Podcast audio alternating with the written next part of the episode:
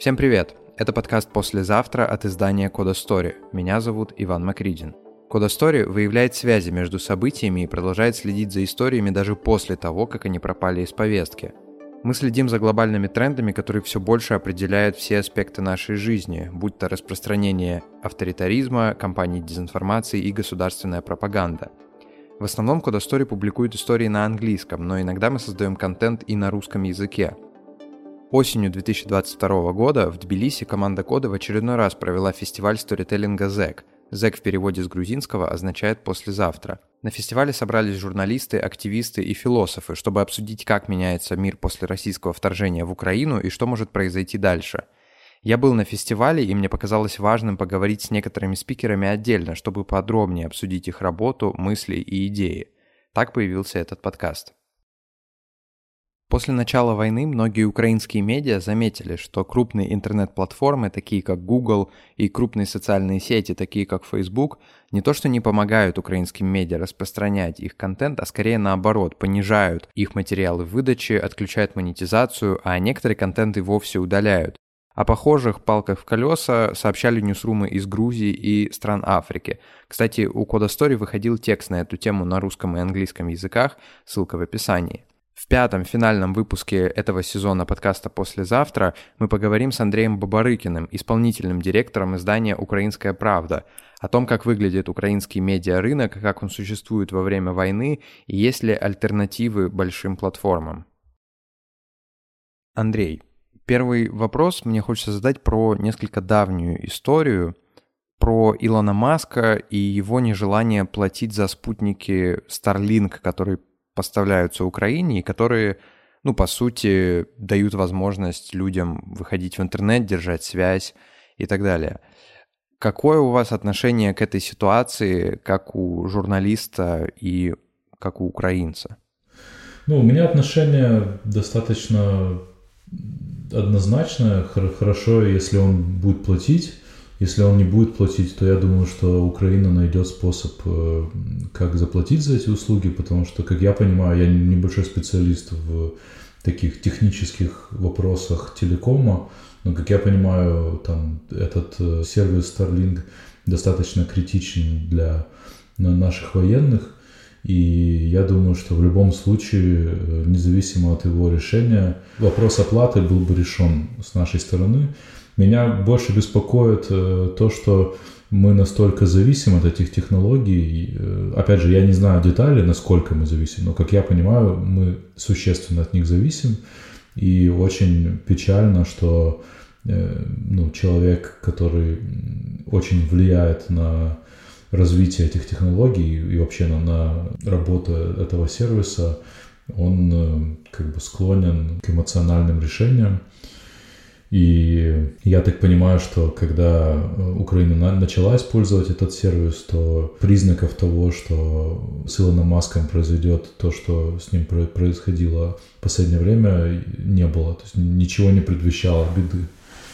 Вот. Но, как я сказал э, во время конференции, что в принципе э, то, где мы себя нашли в этом конфликте, очень похоже на на конфликт э, медиа, индустрии и Фейсбука. Потому что, опять же, есть очень удобный сервис. В данном случае это Starlink.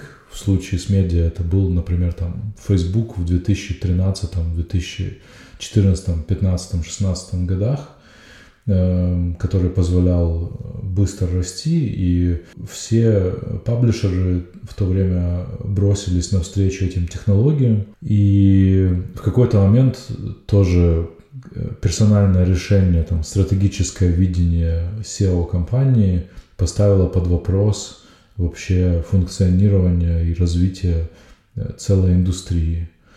Эм, ну, в любом случае, монополии, они опасны, потому что завтра, допустим, Илон Маск посчитает э, справедливым э, поделиться данными с третьей стороной, которая в данном случае является там, Россией, например, или каким-нибудь Ираном. И мы ничего не сможем с этим сделать. То есть мы не знаем наверняка, э, что происходит с данными, которые прокачиваются через этот Starlink.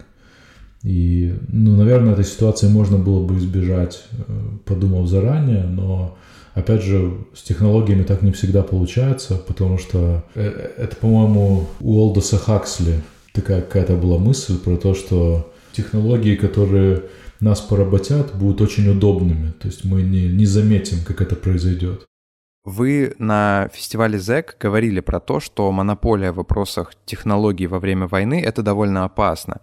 Но вот если говорить о Старлинке, то альтернативы этой компании, они есть, да, чтобы Украина могла к ним, к этой компании обратиться, иметь возможность пользоваться интернетом, связью, чтобы военные могли э, пользоваться этим и передавать данные, например. А что если мы говорим о Фейсбуке, который, по сути, тоже монополия, и который при этом пессимизирует посты украинских медиа? Что с этим делать? У меня в голове вот есть пример э, бывшего президента США Трампа, который создал свою соцсеть, а что делать украинским медиа? Ну, в Украине все-таки э, с точки зрения дистрибуции контента э, нужно говорить не о монополии, а о дуополии. То есть у нас есть э, Facebook и есть продукты Google, э, Google News, Google Discover и поиск. И если ну, проанализировать э, структуру трафика большинства украинских изданий – то на самом деле Facebook это примерно треть у всех, от 30 до 50 процентов, а остальное это вот такая комбинация Google Discover, поиск, у больших изданий еще есть существенный трафик из Google новостей, то есть мы имеем дело с дуополией. И, соответственно, после 2018 года, когда Facebook прикрутил существенно органические охваты для медиа, во всем мире э, начался вот плавный такой дрейф э, паблишеров в сторону трафика из Гугла, трафика из Google Discover. Ну, еще там есть у нас э, определенные трафикообменные сети в Украине, которые работают. То есть, в принципе, альтернативы есть, но, но да, Facebook и Instagram довольно существенные платформы. Там больше, по-моему, 17 миллионов пользователей на каждой из них. Эм, и, конечно, э, украинские медиа ну, существенно зависят от, от Facebook, от алгоритмов, но, но и от Гугла тоже. Просто так, так как-то исторически сложилось, что про Google мы говорим почему-то меньше, чем про Facebook.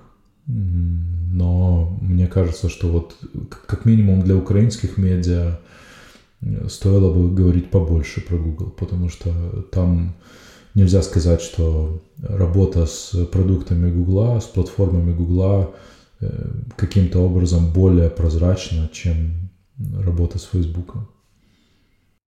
Мне интересно, чтобы вы, если можно, описали для тех людей, кто не очень понимает украинский медиарынок, как медиа выживают сейчас, в момент, когда э, большие площадки типа Фейсбука и Гугла, ну, не то чтобы на стороне Украины. Что приходится делать, чтобы дойти до читателя? Э, ну, в принципе, возможности дойти до читателя есть. Э, я бы сказал, ну, если мы говорим про то, что, например, там Facebook э, отваливается или там ограничивает страницу страйками, то есть как бы другие способы. Есть э, Google, есть э, у нас есть агрегатор Укрнет, э, который, ну, это что-то похожее на Yahoo News, только чисто украинский контент. Э, у нас есть э, трафикообменные сети, то есть, в принципе, дойти до читателя можно. Вопрос выживания, как бы он подразумевает много факторов. Поэтому, ну, выживают, создают э, резервные страницы, много разных способов. Вот. Украинская правда достаточно большая, чтобы напрямую там бодаться с командами этих платформ. Э, и выбивать обратно свои страницы, разбанивать их. Медиа среднего размера, региональные медиа, конечно, не имеют такой возможности, и им сложнее. Но, с другой стороны, и целевая аудитория этих изданий, она сильно меньше. Поэтому, если они не могут найти людей на своей странице в Фейсбуке, то есть региональные группы, например, в Фейсбуке том же. Ну, разные способы.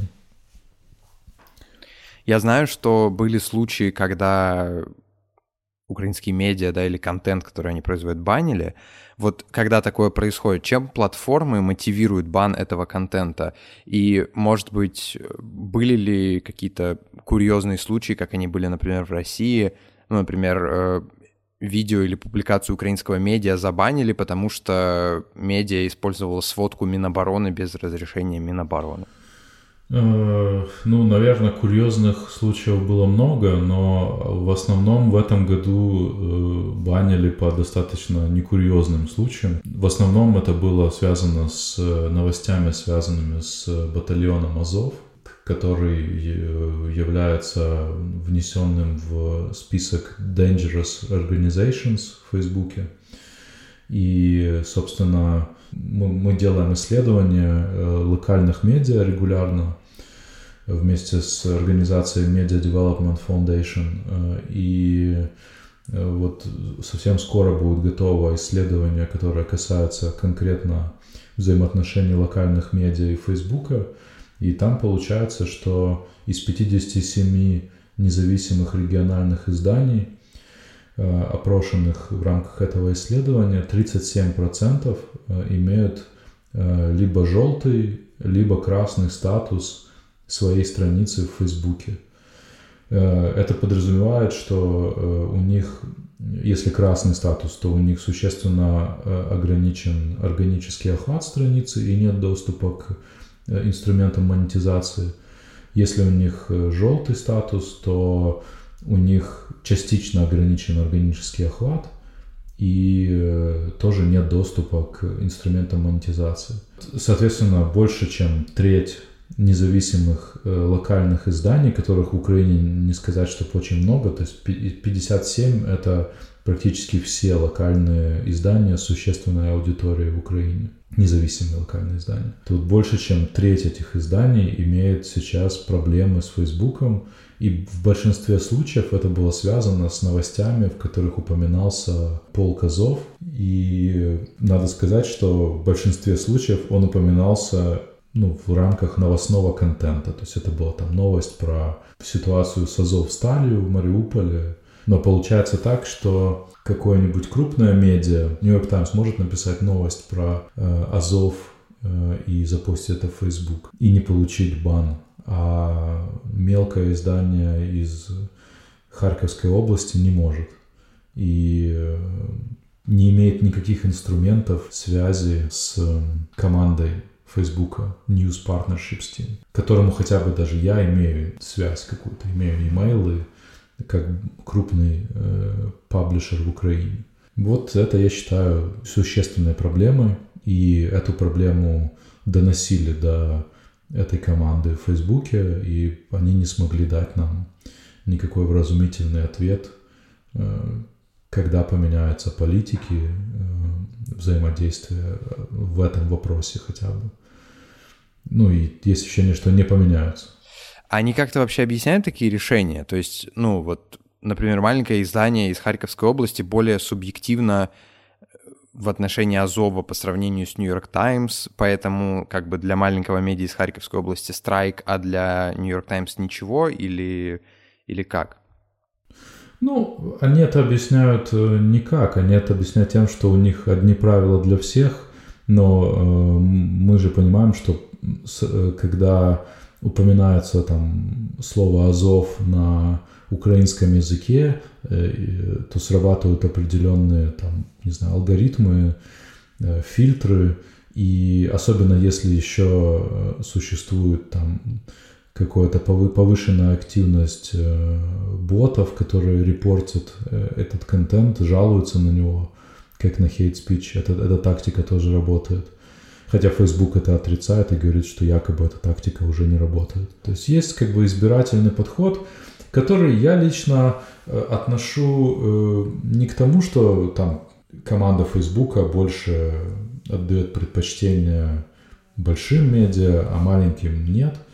Э, проблема в ресурсах. Проблема в том, что в их команде всего несколько человек, которые отвечают за взаимодействие с украинскими медиа, именно с украинскими паблишерами. И на страну, в которой живет 40 миллионов человек и которая просто огромна, конечно, этого недостаточно. Но из-за того, что Украина исторически на дне э, списка приоритетов в Фейсбуке, э, из-за того, что здесь э, недостаточно большой рекламный рынок в диджитале, то как бы ну, никто не собирается инвестировать в развитие этих команд – Хотя, как я сказал во время конференции, э, нанять даже несколько человек дополнительно в эту команду уже это бы возымело какой-то сумасшедший эффект. Они просто, у них не хватает ресурсов. Конечно, если, допустим, даже раз в неделю э, им будет писать 57 э, изданий, то это огромный кусок работы для команды, которая помимо Украины занимается еще Центральной и, и Восточной Европой, там, Черногорией, Болгарией и так далее. Люди, которые будут это слушать, у них, возможно, возникнет такой вопрос, и я сейчас тоже встану на эту сторону и спрошу, а почему вообще Facebook дол- дол- должно волновать то, что украинские медиа не недополучают какой-то трафик? Почему все не должны быть равны в этом смысле? Эм, э, Отвечу. Потому что доступ к верифицированной информации, особенно в локальных медиа, особенно в локальных медиа, это э, э, public service, то есть это как бы публичное благо, которое напрямую связано с вообще развитием демократии, с выборами, с формированием гражданского общества – а э, э, отсутствие этого доступа приводит к катастрофическим последствиям. И Facebook должно парить, э, должна парить эта ситуация хотя бы потому, что Facebook уже однажды проигнорировал подобную ситуацию в Мьянме, когда там случился геноцид, и когда как бы этот геноцид, собственно, разгонялся через там WhatsApp, Facebook и Instagram, и вовремя на это не отреагировали. А сейчас в нашей стране тоже происходит геноцид, и тоже доступ к верифицированной информации, особенно в регионах, которые находятся либо прям находятся на э, территории боевых, где проводятся боевые действия, либо прилегают к ним, э, там доступ к проверенной информации является критическим. И так сложилось, что Facebook играет э, как ну, медиум, играет в этом огромную роль. И ну, это нужно принять. Либо тогда действительно э, публично проговорить, что Facebook принимает какую-то условно нейтральную сторону. Но мне тяжело представить, что Facebook может принимать в этом нейтральную сторону, потому что вот акт, акторы неаутентичного поведения, они финансируются э, людьми из санкционного списка. И есть очень много э, расследований о связи Ботаферм там, с Пригожиным и так далее, которые прямо вот ну, все прописано, и это делают не, сделали не украинские э, медиа, а международные большие издания санкционный список американский, то есть Facebook как американская компания э, должен реагировать на эти санкционные списки. И, соответственно, э, закрывая глаза на деятельность э, организаций, финансируемых людьми из санкционного списка на своей платформе, Facebook нарушает законодательство США. И, ну, как бы долго, мне кажется, игнорировать это не стоит. Вот как-то так. Скажите, а какая ситуация в Украине с Телеграмом? Просто, ну, лично я, да, большую часть информации потребляю именно там, особенно новостной контент. Но вот Телеграм не является существенной платформой для украинских медиа, потому что я вот подписан на украинские медиа, там условного агентства Униан довольно много подписчиков в Телеграме. Ну, если сравнить показатели того же Униана э, в Телеграме и на сайте. Охват Униана в Телеграме, он несравнимо меньше, чем охват сайта. Э, ну, Телеграм очень популярная платформа в Украине, но мне кажется, что э, с точки зрения э, реального там, доступа к новостям и к контенту от именно новостных организаций, его роль преувеличена все равно люди ходят на сайты, у нас огромные, особенно с начала полномасштабной войны, у нас э, существенно у всех выросла аудитория, и э, ну, трафика из Телеграма там практически нет. И, в принципе, в Телеграме количество подписчиков у медиа в Украине тоже существенно выросло за последний год, но если там, если доверять аналитике, которую дает Telegram, а я бы и тоже сто процентов не доверял, э, то даже те охваты, которые показывает Telegram и просмотры, они несравнимо меньше с охватами и просмотрами сайта и, ну, и в том числе там Фейсбука и так далее. И, ну, и надо сказать, что в Телеграме, конечно, Э, большая проблема для э, медийных организаций в том, что порог входа в, как бы, создание медиа в Телеграме, он существенно ниже, чем в, в других медиумах. И в Телеграме огромное количество каналов с неверифицированной информацией, огромное количество анонимных медиа, которые там платным образом разгоняются, разгоняют огромные каналы, и медиа, которые заботятся о своих стандартах, проигрывают этим медиа в Телеграме, потому что особенно в, во время, когда происходят какие-то события, типа там бомбежка Киева, канал, который не проверяет информацию, конечно же, выкладывает какие-нибудь кадры на минуты или десятки минут раньше, чем это сделает профессиональное издание. Э, переживая последние события в Киеве, я вот постоянно наблюдаю, как люди потребляют контент из вот этих вот э, анонимных каналов, и э, очень часто этот контент является ложным, непроверенным и вызывает как бы дополнительный стресс у читателей и недоверие к медиа в целом.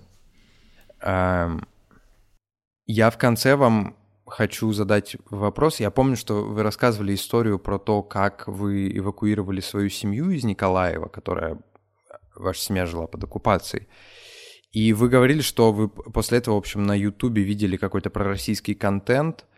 Я сразу вспоминаю, что в России после войны в Телеграме расцвел пророссийский контент. А что насчет Украины? Если, если там какой-то пророссийский контент, например, там, анонимный, анонимный канал на оккупированной территории Херсонской области, например. И на Телеграме, и на Ютубе есть огромное количество э, пророссийского контента, э, анонимного контента, который разгоняется на, ну, как бы, э, пророссийские деньги или на российские деньги – и, э, в принципе, если YouTube еще где-то пытается с этим как-то бороться, ну, как, как я вижу, э, сильно неэффективно, то Telegram даже не пытается с этим бороться. Единственные санкции от которые я видел, это когда удаляются конкретные посты в каналах, где там совсем какая-то прям жесть, типа э, канал вот этой группировки Русич, Э, где там рассказывается, как отрезать голову украинцу, чтобы это никто не заметил, когда украинец попал в плен. Вот такой кон- контент э, вроде бы я, ну, я, я видел случаи, когда такой контент удалялся именно Телеграмом. Но в целом Телеграм никак не ограничивает дистрибуцию любого контента у себя на платформе. YouTube э, немножко ограничивает, но мне кажется, что YouTube недостаточно работает с неверифицированными каналами, то есть они там ограничили Russia Today, Спутник и какие-то, или там Россия 1, и то не удалили, а ограничили, что опять же контур интуитивно с моей точки зрения. А вот есть еще очень много каналов, которые просто, например, там название канала там «Новости Украины». И вот в этих новостях Украины рассказывается, как Америка должна встать на колени перед Путиным и попросить прощения, например. Вот, э, ну, и, и такого контента довольно много. Ну и как э, правило, тут работает, опять же, включаются алгоритмы, и если человек начинает смотреть такой контент, то ему в рекомендательном блоке подкидывают еще такого контента, и как бы постепенно э, люди с, э, ну, с низкой культурой медиапотребления, медиаграмотности просто падают в кроличью нору российской пропаганды, будучи при этом в городе, который бомбят, бомбит Россия. Угу. Андрей, спасибо вам большое. Спасибо. Спасибо, что слушали этот выпуск. Подписывайтесь на подкаст «Послезавтра» на всех платформах. Мы есть в Apple подкастах, Google подкастах, Яндекс Музыки и Spotify. И не забывайте оставлять отзывы на всех площадках и делиться выпуском. А еще подписывайтесь на Кода Story. Наши материалы выходят на английском и русском языках. Все ссылки в описании выпуска. Это был последний выпуск первого сезона подкаста «Послезавтра». До встречи в новом сезоне.